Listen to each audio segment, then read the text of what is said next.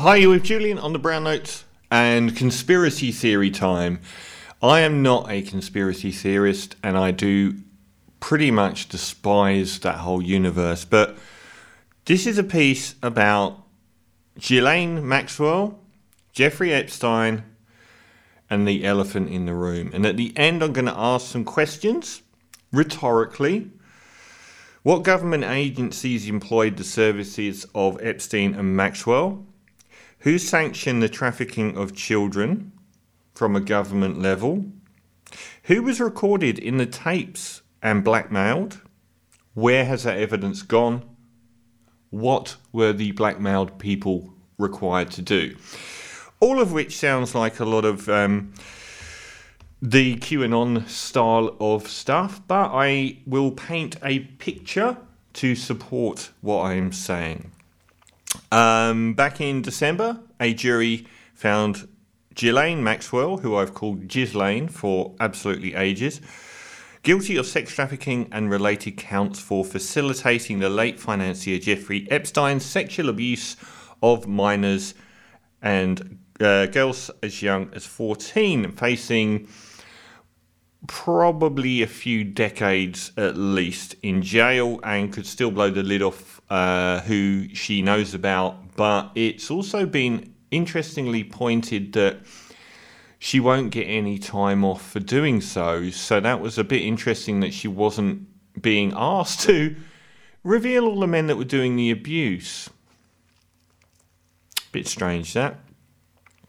Uh, Epstein, com- uh, convicted sex offender, was apprehended in July 19 for sex trafficking teen girls and killed himself in a Manhattan jail about one month later. At, at present, the present story is Ghislaine Max trial is awaiting a retrial. Now, this to me screams of setup. One of the jurors was pointedly asked if he had been sexually abused as a child, as all of the jurors were, to ensure that the jury was fair and that no retrial would happen. He said no. After the trial, he has come out and said he was sexually abused as a child, triggering a retrial. That to me screams of setup. I mean, he says he doesn't remember, but does now, something like that. It screams of setup. So there's a retrial going to happen. But the most shocking part of the Jeffrey Epstein story and the Ghislaine Maxwell story is just being ignored. There's significant evidence that Epstein was involved in the US and Israeli intelligence agencies as far back as the 1980s. He was involved in the Iran Contra scandal. Uh, and he ran blackmail schemes against high ranking political and business figures. When the DA of New York, District Attorney of New York tried to prosecute him in, I think, 2007, a very high up person told him to back off because it was above his pay grade and he was the property of the intelligence community. His rooms were found to have an enormous amount of uh, surveillance equipment in where older guys were having sex with underage girls. Unusual, I would say, for a, for either a pedophile or for a person in you know who's trying to blackmail business interests. It would be a pretty, bit extreme. You don't normally hear about it. So we start with this guy. Um, he's born in Brooklyn to nobody's. Parents are nobody's. Normal, uh, average Joe, working class, goes to normal schools. Left school without a degree. Left college without a degree. And that's the first step in the weirdness of what follows. He gets a job as a school teacher for maths and physics in Manhattan, despite having no qualifications to do so. He met Alan Greenberg, who was the long running head of Bear Stearns, the investment company, no more. He left that school, uh, which was, I think, called Delta. Uh, he left the school. Be- uh, he was accused of inappropriate conduct towards young female students, so I guess he was starting young, and dismissed for poor, for poor performance. So he's really lighting up the sky with his uh, talent and ambition so far. Epstein also maintained a long term relationship with various high profile individuals, including Donald Trump, Leslie Wexner, Bill Clinton, Alan Dershowitz, and Prince Andrew. Does this guy sound like someone that ends up in these spheres of influence? Um, for some reason, despite him being accused of uh, inappropriate conduct with young girls and being bad at his job. Uh, Greenberg offered him a job at Bear Stearns. In 1981, Epstein founded his own consulting firm, a lot of reading in this one, consulting firm, Intercontinental Assets Group, uh, listed, uh, which assisted clients recovering stolen money from fraudulent brokers and lawyers. He said he was a high level bounty hunter, and he told friends at the time, in 1981, he worked sometimes as a consultant for government and very wealthy to recover embezzled funds uh, Epstein also stated to some people at this time in the early 80s that he was an intelligence agent. This, given what transpires later, would be an unusual thing to make up. During the 80s, Epstein possessed an Austrian passport that had his photo with a false name and showed his residence as Saudi Arabia. In 2017, a former white, senior White House official reported that Alexander Acosta, the US Attorney General for the Southern District of Florida, not New York, who had handled Epstein's criminal case in 2008, had stated to the Trump transition interviews that he I was told Epstein belonged to intelligence and to leave it alone and that Epstein was above his pay grade. This is the US attorney for, for the Southern District of Florida, Acosta, a big name, talking to Trump's transition team saying that the intelligence agencies owned Epstein and it was above his pay grade, whilst he was prosecuting Epstein for sexually abusing children. They told him to back off. This is, again, during this period, one of Epstein's clients was the Saudi Arabian businessman Adnan Khashoggi, one of the world's most famous ever arms dealers, and the middleman for the Iran Contra affair, which involved Israel. Um, Khashoggi was one of several defence contractors that he knew. This is a guy that worked for investment banks and in the investment banking world, who seems to have a very high up contacts with um, arms dealers and who professes to be an intelligence agent. Whilst in London, Epstein met Steven Hoffenberg uh, and also John Mitchell, the former US Attorney General. Um, Steve Hoffenberg hired Epstein in 1987 for Towers Financial, which imploded when it was revealed as being one of the biggest Ponzi schemes in history, losing 450 million. Today, the equivalent of 800 million dollars. Uh, Epstein left the company in '89, but was never charged for being involved with massive investor fraud, and it's unknown if he stole money. Really? Now, did I mention those two names? Steven Hoffenberg ended up being sentenced to 20 years for investor fraud not Epstein, the guy he also chose to run the company with him. And John Mitchell was sentenced to 17 years for his bit in the Watergate scandal, working for Richard Nixon. Uh, while he was consulting for Hoffenberg, he founded his own management firm, J. Epstein Co. The company was said by Epstein to have formed to manage assets of clients with more than a billion in net worth. Others have expressed skepticism that he was uh, restrictive of the clients that he took. The only publicly known billionaire was Leslie Wexner, chairman of L Brands. The Israeli newspaper Haaretz reported Epstein invested in a startup, Reporty Homeland Security, rebranded as Carbyne. Uh, the startup connected with the Israeli defense industry, as you do when you're a, uh, an investment banker, is headed by former Israeli Prime Minister Ehud Barak who was also at one time the defense minister and chief of staff to the Israeli Defense Force.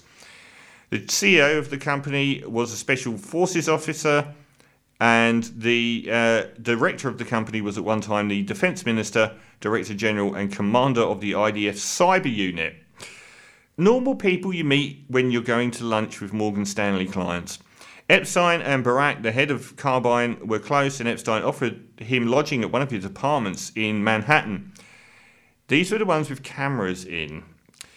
Uh, Epstein had past experience with, I guess Mossad would have put him in his place if he tried anything with Barak. Epstein had past experience with Israel's research and military sector, as you do. Uh, in April 2008, he went to Israel, met with a number of research scientists, and visited military bases. I'm trying to paint a picture of somebody who is not an ordinary businessman that seems to have very deep ties to the intelligence communities of America and Israel. Epstein installed concealed cameras in numerous places on his properties to record sexual activities with young underage girls by prominent people for criminal purposes such as blackmail. Ghislaine, Epstein's close companion, told a friend that Epstein's private island in the Virgin Islands was completely wired for video. And the friend believed that Maxwell and Epstein were videotaping everyone on the island as an insurance policy. When police raided his Palm Beach residence in 2006, two pinhole cameras were discovered in his home. It was reported that, and this is in New York, I think, uh, sorry, in Palm Beach, not in the island where there were loads of cameras. It was also reported Epstein's mansion in New York was wired extensively with video surveillance. This isn't normal behaviour, not for anyone, not for any sex fiend or anything. And it's not normal behaviour in the business community. You don't go around blackmailing everyone like this. Because these are very, really powerful people that often have really powerful friends. Something is going on there. Maria Farmer, an artist who worked for Epstein in '96, noted that Epstein showed her media uh, showed her a media room in the New York mansion where Donald Trump is accused of raping a 13-year-old girl. Uh, where there were individuals monitoring the pinhole cameras throughout the house. The media room was accessed through a hidden door. She stated that in the media room there were men sitting there and I looked on the cameras and I saw a toilet, toilet, bed, bed, toilet, bed. She added that it was very obvious that they were like monitoring private moments. Epstein allegedly lent girls to powerful people to ingratiate himself with them and also to gain blackmail info. According to the Department of Justice, he kept compact discs hidden in his safe in New York mansion with handwritten labels that included the description young na- uh, name plus name. So, young girl's name plus the important dignitary. Epstein implied he, black, he had blackmail material when he told the New York Times in 2018. Off the record, he had dirt on powerful people, including their sexual proclivities and drug use. Uh, the other major question to Epstein is his wealth. It's never been established where he got his money from conclusively. The exact origin of Epstein's wealth is unknown. Leslie Wexner was one of one source of Epstein's original wealth. An assistant of Epstein who also stated that he got his fortune started through Robert Maxwell, the media mogul of Ghislaine Maxwell. So we've got this really weird scenario where this guy of unknown wealth is worth billions and knows every important person on earth, claims to be a spy, visits Israeli military bases, knows lots of people high up in the intelligence communities. No one knows where his money's come from and he knows Bill Clinton and Prince Andrew, and lots of staff that work for him claim that he had media rooms videotaping them having sex with young women, underage girls, not sex, rape, I should point out. And this is just this overwhelming picture of somebody that was in.